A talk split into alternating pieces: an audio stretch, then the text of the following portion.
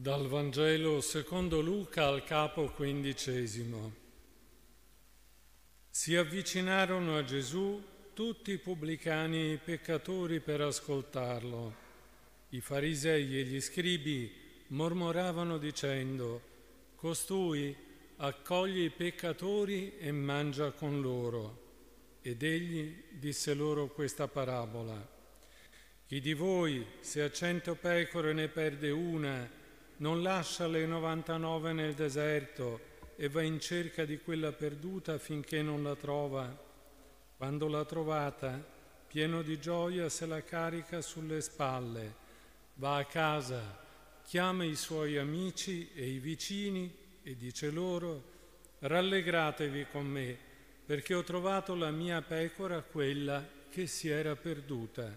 Io vi dico, Così vi sarà gioia nel cielo per un solo peccatore che si converte, più che per 99 giusti i quali non hanno bisogno di conversione. Evangelo del Signore.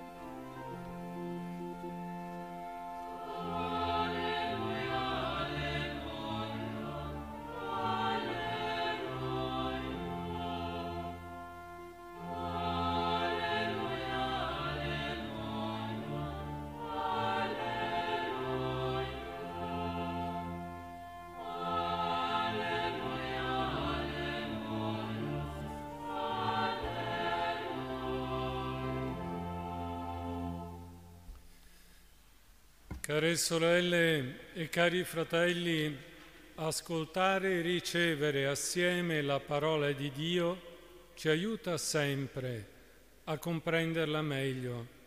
Questa sera siamo felici di accogliere in questa basilica di Santa Maria 40 ungheresi che stanno riflettendo insieme sul futuro ai giovani rom in un convegno, una delegazione ecumenica guidata dal metropolita greco-cattolico Philipp Coesis e un gruppo tedesco della parrocchia di San Rafael vicino a Francoforte. Insieme abbiamo ascoltato prime, la prima delle tre parabole della misericordia riportate dal Vangelo di Luca. Si tratta della pecora perduta e ritrovata, a cui segue, e non l'abbiamo ascoltate ma le conosciamo, la parabola della moneta perduta e quindi ritrovata e infine quella del figlio perduto e quindi ritrovato.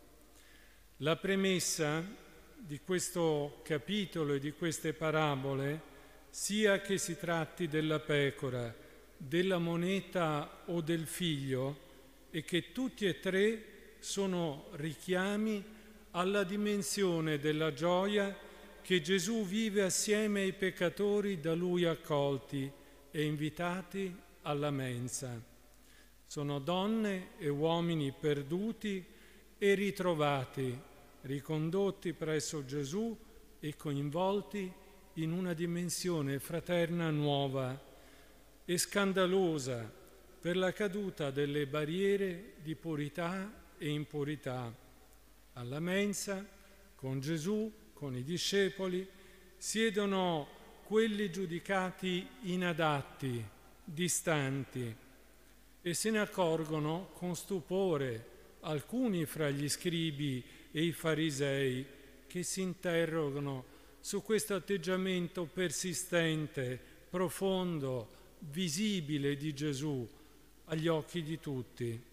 E Gesù non può trattenersi dalla gioia perché a quella mensa siede chi si era smarrito ed è stato ritrovato. Gesù non vuole che la sua mensa resti vuota e la misericordia riconduce chi è disorientato alla festa e provoca tutti alla dimensione dell'amicizia e della fraternità. La misericordia infatti vive offrendosi. Gesù stesso vive offrendosi. E quando la sua mensa si popola di peccatori, e tutti lo erano e tutti lo siamo, la misericordia non muore mai, anzi cresce.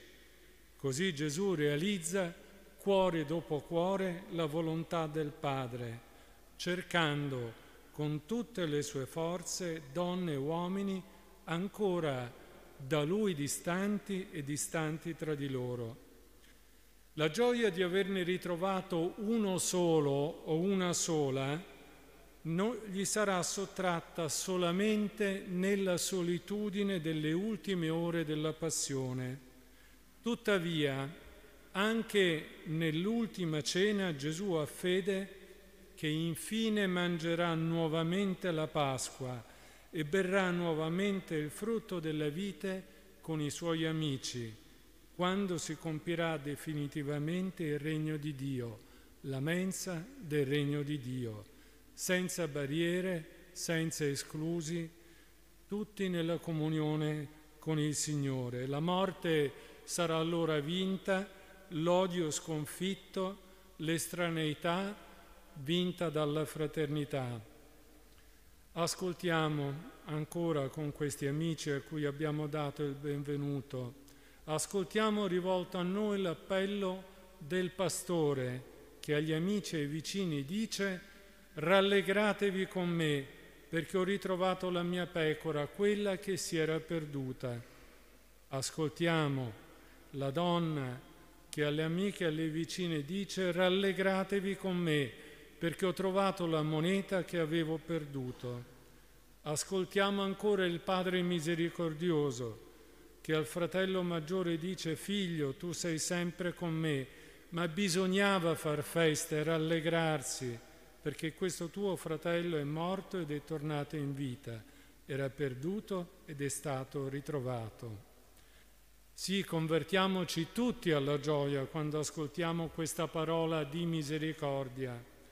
Convertiamoci tutti e la conversione è cercare con Gesù chi è perduto, trovarlo e accoglierlo. E badate bene, perdersi è condizione personale, ma è anche condizione collettiva. Viviamo in un mondo che permette che i suoi figli siano inghiottiti dall'abisso del male, che siano inghiottiti dalla solitudine fra le montagne impervie della vita, nelle tempeste della violenza. Ma poi si perde anche chi crede di possedere, si perde anche l'io che sente di essere padrone.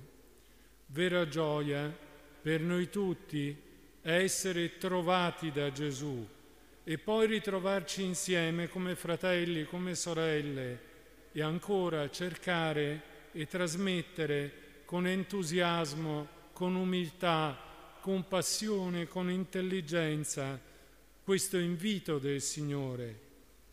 Se ci concentriamo sulla gioia del Signore, comprenderemo e ci allontaneremo dalla misura con la quale possiamo giudicare gli altri adatti o meno adatti alla vita secondo il Vangelo. Noi stessi, sì anche noi, siamo stati resi degni solo dalla parola di Dio, dal suo invito. Il Vangelo vissuto assieme è Lui che ci ha offerto il vestito della festa e ciascuno di noi può percepire la gioia stessa di Gesù per sé, preso sulle sue spalle ricondotto o condotto per la prima volta tra i fratelli e le sorelle. Facciamo allora di questo privilegio la ragione di uno sguardo pieno di curiosità e di amicizia verso i nostri coetanei, verso i più giovani, verso gli anziani, verso i deboli, verso ogni essere umano. Facciamone la ragione per muovere nuovi passi seguendo quelli di Gesù, Lui che ci conduce verso volti che ci sarebbero stati estranei per camminare con loro sulla sua via.